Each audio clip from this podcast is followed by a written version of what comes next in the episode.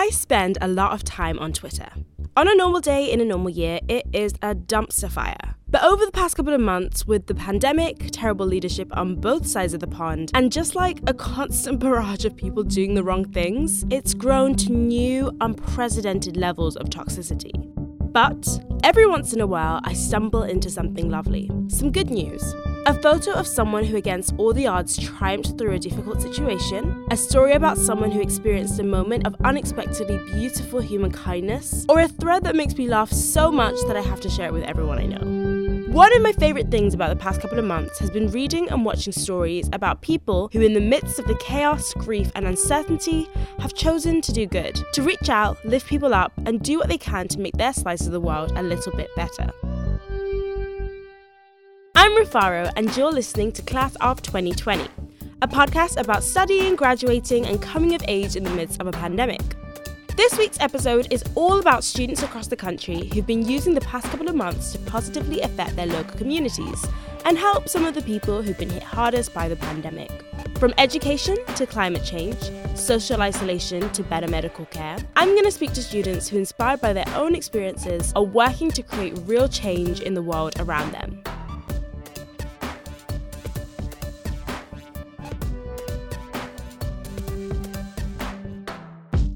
Episode 7 Spark Change, Do Good.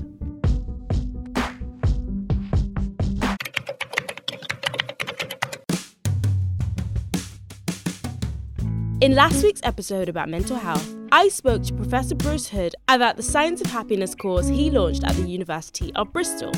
Part of the course talks about altruism, doing good, and the positive effect that helping others has on our mental health. And so, I spoke to him about his research and understanding of the topic. I mean, contrary to popular belief, helping yourself is not the best way to help yourself. Helping others produces more sustained happiness. Now, part of the reason, of course, is that the areas which are kind of the pleasure centers of the brain, you know, the kind of I'm excited because I've done something, they, they get triggered when you help other people because we're such a social animal The effects of helping others are so counterintuitive, but there's studies done, for example, by Elizabeth Dunn in Canada. They did this study where they gave them either $5 or $20, and they said, you've either got to spend it on yourself or you've got to spend it on somebody else. And of course, they gave them these happiness measures. At the end of the day, they contacted them, and as you, not surprisingly, as I've already said, the people who spent the money on another person, buying them a cup of coffee in Starbucks, whatever, they experience a higher rise in happiness compared to those who spent the money on themselves. And this isn't just a kind of Western phenomenon. They've tried this in about 146 countries. And even in countries where $5 is actually a considerable amount of money,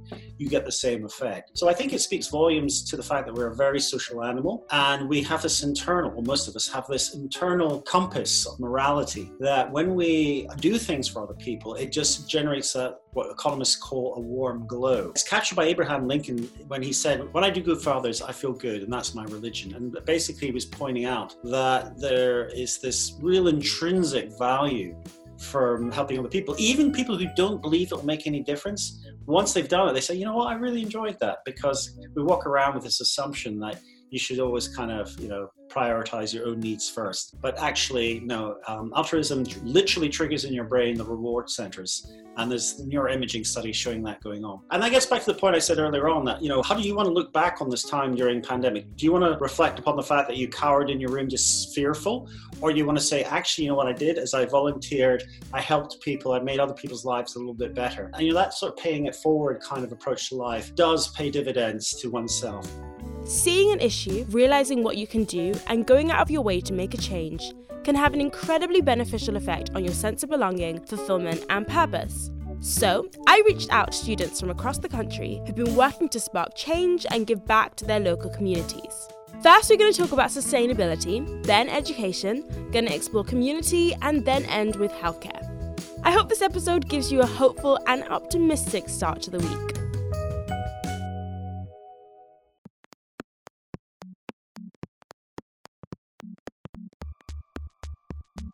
Sustainability.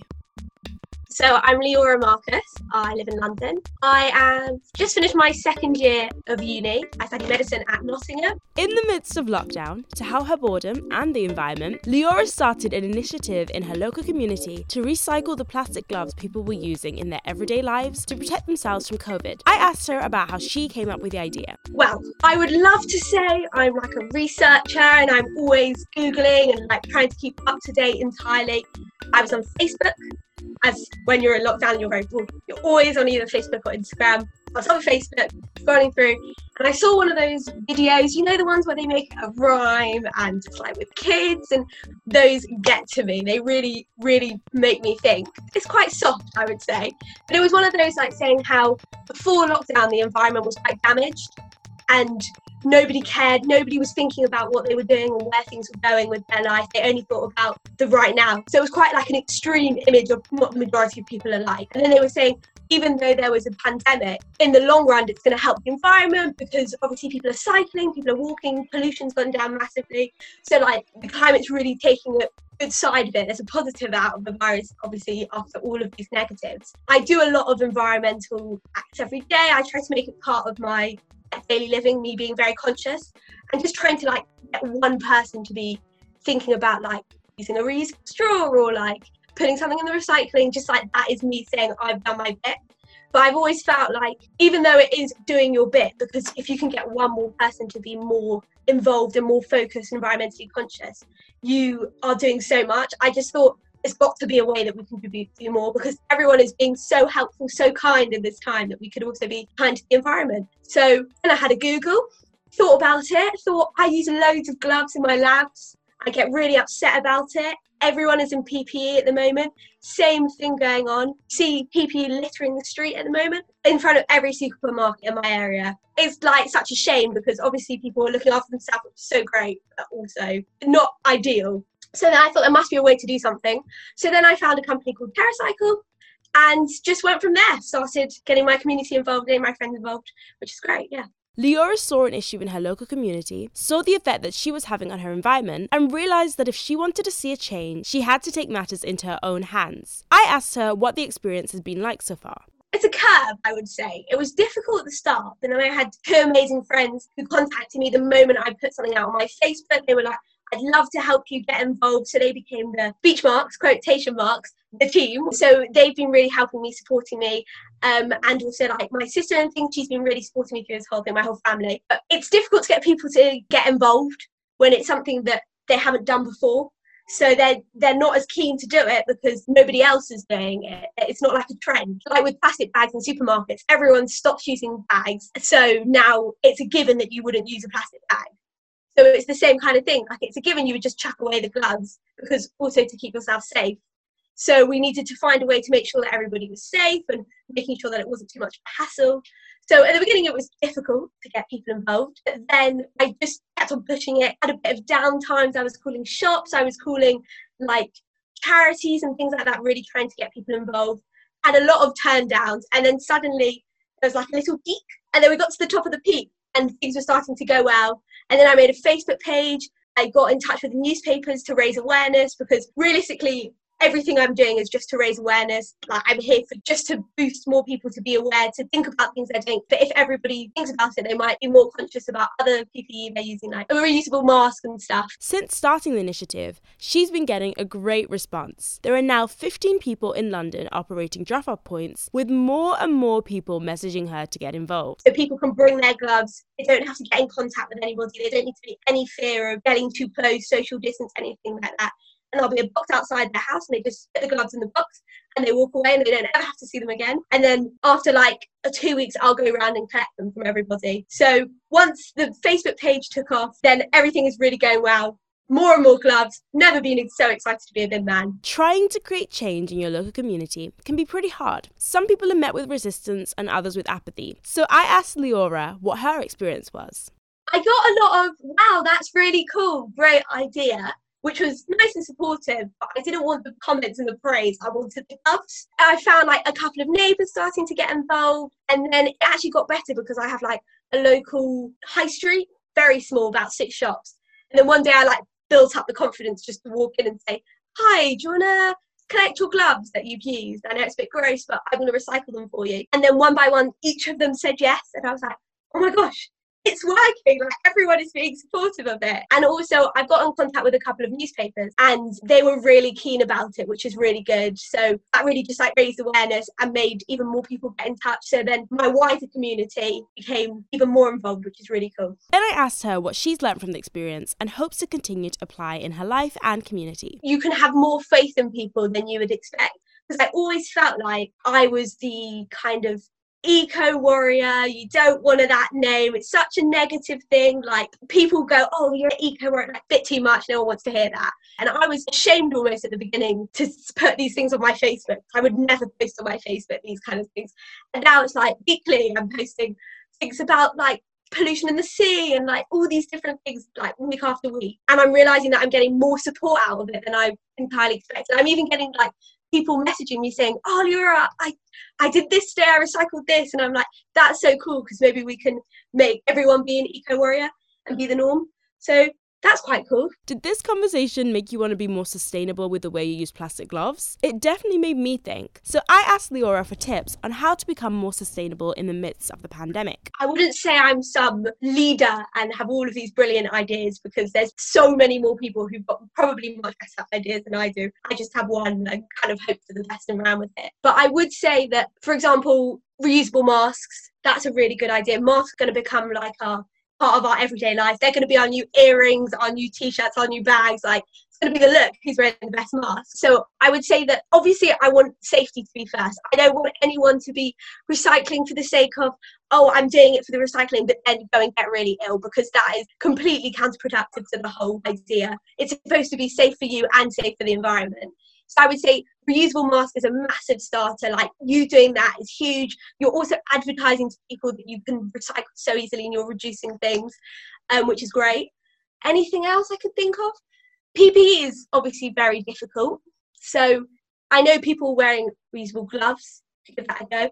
But I would just say if it makes you more conscious, like conscious about what's going on, like even with doing this project, I've been very aware of my carbon footprint because okay i'm recycling gloves but if i'm driving around my car to every stop to pick up the gloves and then i'm sending them off somewhere else which is going to need more energy to like recycle them to clean them all of that it would just defeat the point of recycling in the first place. It would just be more of a hinder. So if you can walk somewhere i mean the weather is great if you can walk somewhere cycle somewhere and carry it on into your everyday life because people are getting so much more conscious of the outdoor space and things around them, which is so great. And if it can continue after lockdown, then I feel like lockdown would have been a positive despite the negatives of people getting ill. No matter who you are, where you're from, or what you do, Leora would love to hear from you. To get involved, visit the Facebook page Disposable Gloves Recycling London, where Leora will be sharing ways to get involved, recycle your gloves, and help make a difference in your local community.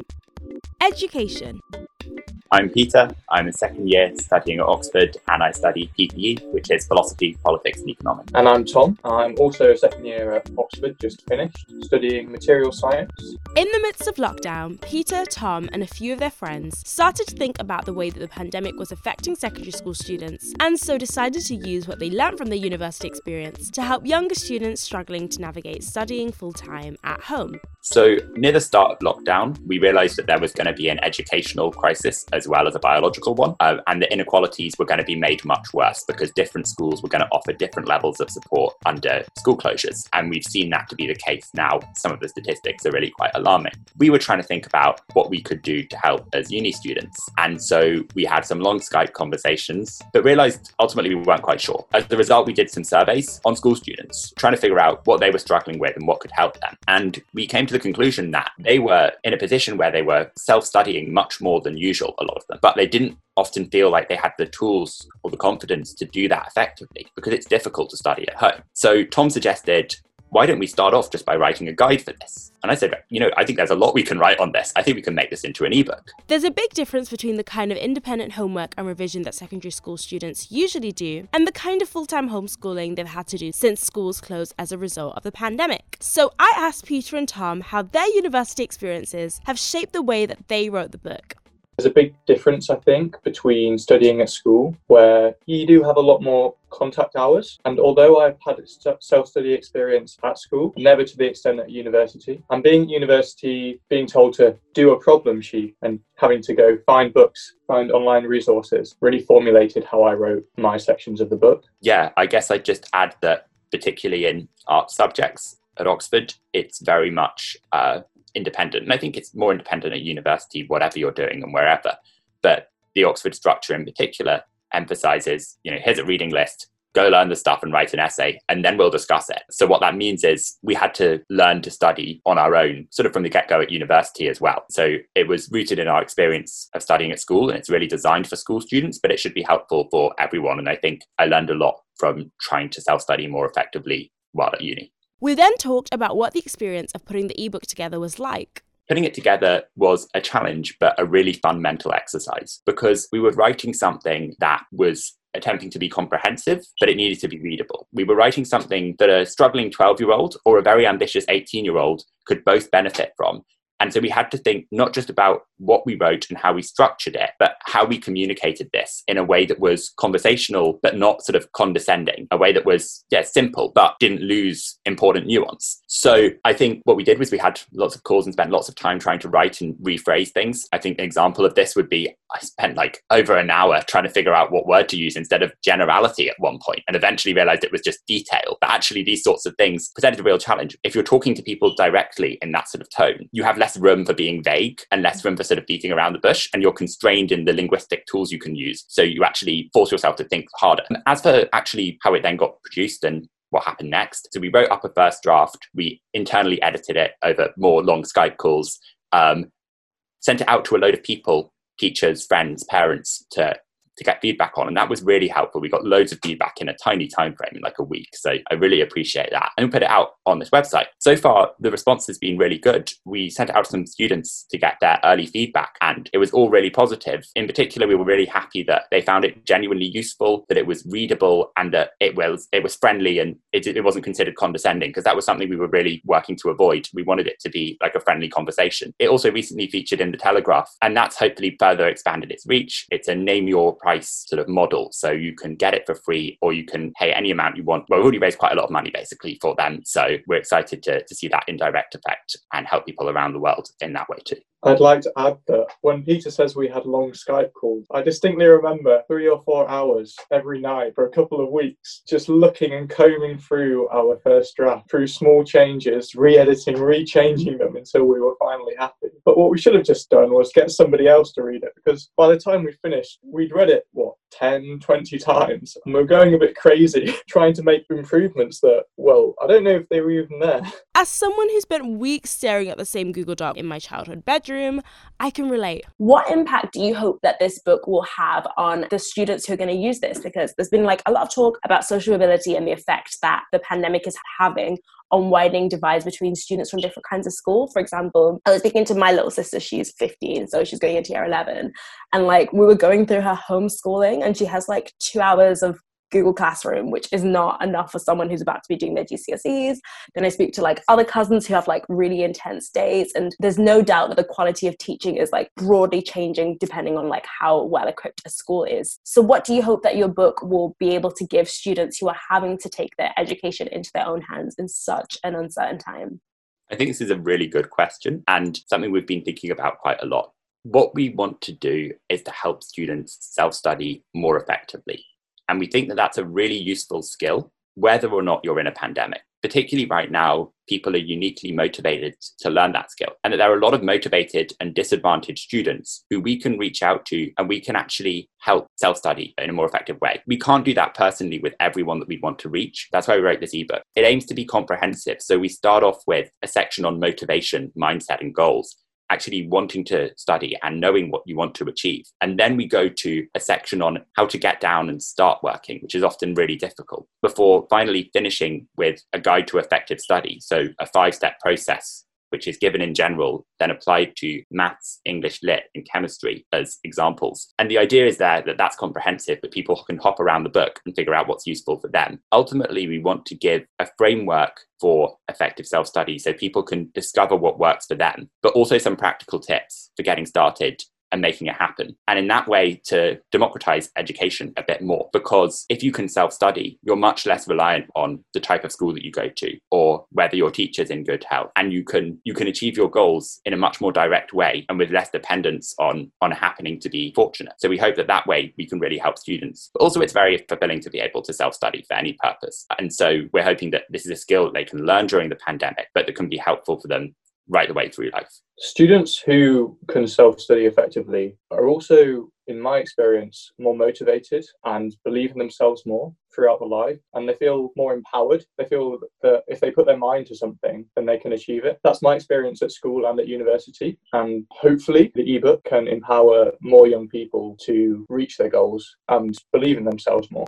You can get the ebook for free at learnbetterathome.com. And the team would love it if you also donated what you can to the charity Give Directly to support those suffering most as a result of COVID 19.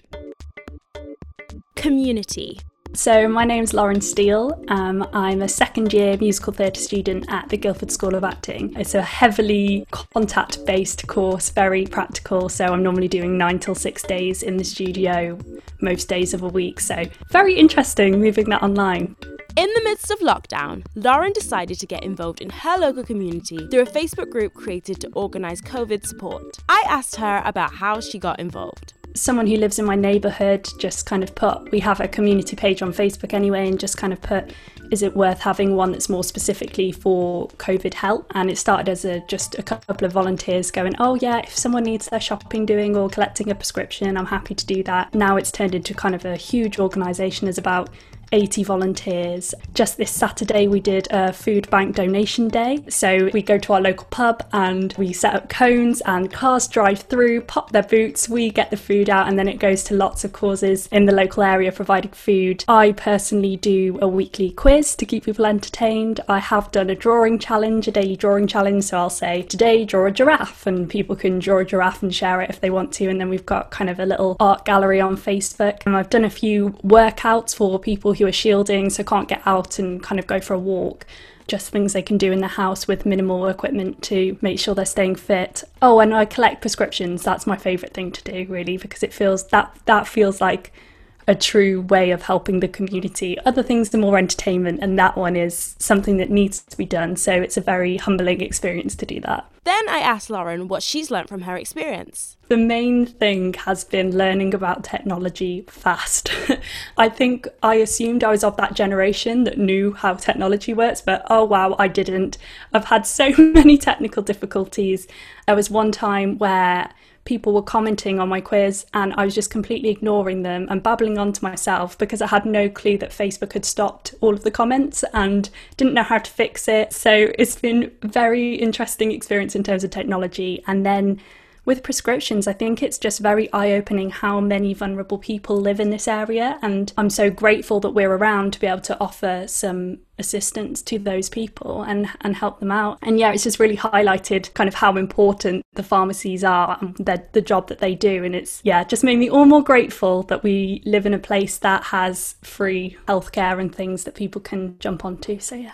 And then I asked Lauren about the effect that she hopes the group will have on her community in the long term. I hope that it will continue this sense that if you need help, you can just reach out and there will be someone here. I mean, we're talking about how we can bring this community group to do something else in the future in some way, helping out in the community because it's been so lovely. I mean, I've got to know so many people who lived in houses literally down my street that I didn't even know were there. And it, it's nice in a way because I think in modern society, we don't we don't have that sense of community as much anymore because we are very kind of online or isolated. And this, in a weird way, even though you can't see people, has brought more people together, and it'd be lovely to continue that. If you're inspired by Laura's story and want to find a way to get involved, I would encourage you to look up local food banks, see if any local charities are looking for volunteers, or hop online to websites like Furlonteer or DoSomething.org to make a difference in your local community. Healthcare. Hi, my name is Malone Mukwende. I am a second year dash third year, depending on how you want to look at it. So I have completed my second year of university, going into my third year in the next academic year. In his second year of university, he created Mind the Gap, a handbook that shows how different medical conditions present on black and brown skin. I asked him about why he decided to create the handbook.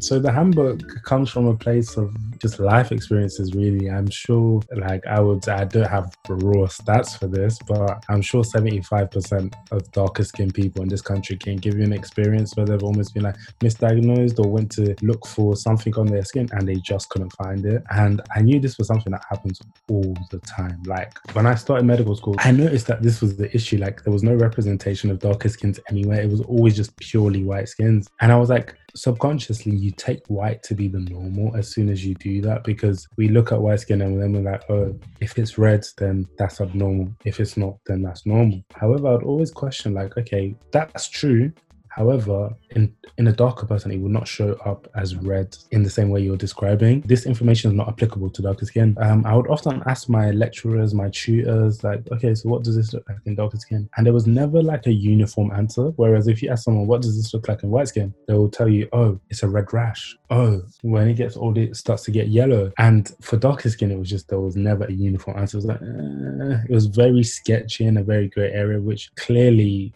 should not be the case, especially if we're at medical school. So then I applied to do a project with two members of staff at my university. They helped me to create Mind the Gap essentially, and that's where the book was born. And here we are today. So I heard about Mind the Gap while reading the news. I saw a lot of people in the medical community talking about how overdue a handbook of its type was. And so after finding out that it had been created by a student, I really wanted to find out more. Um, the funniest thing about Mind the Gap, like to me, is it's not even out yet. but the amount of attention, as in I've spoken to Sky News, BBC, ITV, The One Show, BMJ, British Medical Journal, just so many people, and all I've done is post a front cover. Yeah. So that already shows you how needed and how impactful this work can be because nobody has seen the real thing yet. So I asked him how the book was going to be laid out and structured. So essentially, each page just has a picture, what it is, how to identify it. Simple as like we didn't want to complicate it too much because I think one problem with a lot of academia in general and medicine in general is that it can often be inaccessible just because of the language used or a lot of things that you read at uni, learn at uni. If you took that to anyone on the street, they could not tell you what this means. And although ours is not entirely like made for lay people, if that makes sense. Mhm. Um, because obviously there's a level of medical expertise that you need to maintain for a book. But my hope is that it can be very accessible to everyone. Like if it's not accessible through text, it's accessible through pictures. Yeah, no, definitely. That's a really um, good way of doing it because it could be a case of not just being read by medical professionals, but like parents who are trying to understand like if their kid is okay, being able to see those photos and kind of not diagnose their kid, but kind of be able to see if it's something that needs to be further investigated. So that's a really good way of doing it. I think the parent side of it is a very big, almost like market, if I can say that, because so many parents message me, "Oh my god, thank you so much! Like my child had this, this, this, this, this, and it went missing. Thank you so much. My child had this, this, this, this, this. We didn't even know." And it's actually really it's heartwarming, but almost disappointing at the same time that there's parents out there whose children get ill and they do not have a clue in the world what's going on and they just have to trust their medical professionals which them too at times cannot have a clue what's going on so it's like where do we go from here We talked about what the response to the book has been like from other people within the medical community. so it's funny because i think mind the gap is something that i would love to come out and speak about one day and give everyone like the ins and outs but i just don't feel like the time is now. Before i started the work it was kind of like people were kind of like oh why do we need that? Surely everyone knows. Like what do you mean that no one knows how to do? Like it seemed too obvious to be a problem. Like people like what do you mean? How can you tell me that? You can't identify something which we're taught about. And I was like, no, but guys, you guys are assuming that it just directly translate. And I think it was just a case of people didn't know what they didn't know. And it's funny, like even if I was to come out and speak about the ins and outs, there's so many, let me say, people who rejected my proposals, like so many. And I just carried on regardless. And I was like, you know what? Yeah, if people can't help me, I'm just gonna have to help myself and do everything by myself. And then, yeah, as soon as I posted it, it's like some of those people who rejected me are now running back to me like, oh my God, oh my God, oh my God, this is great. But I'm like, when I was looking for your help in the early days, you weren't there. But in general, I would say the medical field, they have taken it on very well. Um, people are looking very optimistic for the resource, and generally, it's been good. Obviously, like when the amount of attention that my work has got, there's going to be a few negative comments here and there, but we're not going to focus on those. Then I asked him what he hopes will be the long term effect of the handbook. Long term impacts, like there's so, so, so many. Like yeah, there's just loads. Like for number one, like we know the stats such as like black women are five times more likely to die during pregnancy. All of the stats such as like black people are 50% less likely to get pain medications. In COVID, we saw people from a BA ME background were more likely to be affected by COVID. So I think fundamentally, sometimes it stems down to the fact that one, healthcare professionals are late to detect these symptoms in darker skin it's just like even in COVID, some of the official advice from royal colleges would state stuff like, oh, look for if your baby goes blue around the lip, look for paleness. But already those two descriptors don't really apply in darker skin. Like to an extent it might, but it's not the best use of terminology and language. So um, I feel like one of the impacts will be that people of darker skins will now have a better even relationship with these healthcare professionals. Healthcare professionals will feel more confident to treat people with darker skin. Essentially, more people will just be able to live because some people are dying as a result of these. I don't know if I can call it malpractice or negligence or ignorance, but people are dying as a result of this stuff. I hope it allows a better representation of like I'm going to say specifically black people because black people are a minority in medicine. I hope it increases representation. Like, even with my work, I hope there's somewhere out there that there is a little black boy or black girl who's seeing me on the news and thinking, you know what, I can do it. Funnily enough, one of the probably most shocking messages that I received in all of this is from a film company. And they were like, oh my God, this is great. Like, I find it so hard to moulage on black people sometimes, which is basically like when an actor has like a disease or something, how they can put makeup on them to make it look real. And they were like, yeah, sometimes it's really difficult because there's no reference pictures, but this is great. So I feel like there's loads of different fields that this work will be really impactful in. And finally, I asked him what advice he would give to other young people looking to make a change in their local community my advice would be if you want to create change, sometimes change comes from within. I think one thing that everyone needs to realize is that your individuality is so, so, so powerful. Like, there isn't anybody else with the exact same life experiences as you. So, your individuality is what makes you strong. Use your experiences where you've been, what you've seen, what you know. No matter who you are, where you are, you're always powerful enough to make a change. And even on that, you like, you're never too small to make a change because tiny dominoes can knock over the biggest towers. Mosquitoes make people lose sleep at night. Yeah, you're just never too small to make a change. And I think another thing I'd probably even say is that sometimes to make a change, you need to not think about, not dwell on it too much because like I could have easily sat there and said, "Oh, um, this is the issue.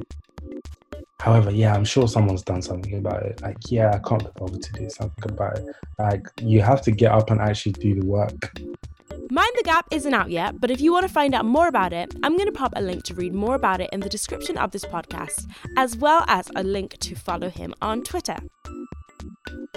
It's easy to see the way that times of crisis bring out the worst in us. And even beyond the pandemic, these past couple of months have been tumultuous and difficult in so many ways. When I'm spending three hours scrolling on Twitter and seeing the worst of humanity, it's easy for me to feel hopeless and pessimistic about our shared future. But as I hope today's episode showed you, Sometimes a crisis collectively brings out the best in us, helps us to see the ways that we rely on each other, encourages us to help those who are going through even greater difficulties than us, and draws out our kindest, most empathetic selves. I definitely came away from speaking to this week's guest feeling inspired to do what I can to positively affect the world around me. And I hope you felt that way too. Feel that today you can do something small to change your world. Call a relative who's shielding just to have a chat, sign a petition to fight injustice, switch your disposable mask to something that's more sustainable or offer to help someone you know who's struggling right now. Because if we all carry out small acts of kindness and commit ourselves to positive change, the collective sum of all our individual actions have the power to change the world. Thank you for listening to this week's episode of Class of 2020. I would really love it if you could rate and review the podcast on iTunes and share it so that it reaches even more students. If you want to get in contact or be a part of the podcast, email me at classof2020pod at gmail.com or follow us on Instagram at classof2020podcast, where I'll be sharing more stories, exclusive tips, and resources. This podcast would not be what it is without the amazing students, graduates, and experts who so graciously agreed to be interviewed. So I want to say a huge thank you to Bruce Hood, Lauren Steele, Malone Mukwende, Peter Wallach, Tom Flatters, and Leora Marcus. I'm Rufaro, this is Class of 2020, and I'll be back next week with a brand new episode. Thank you for listening. Bye.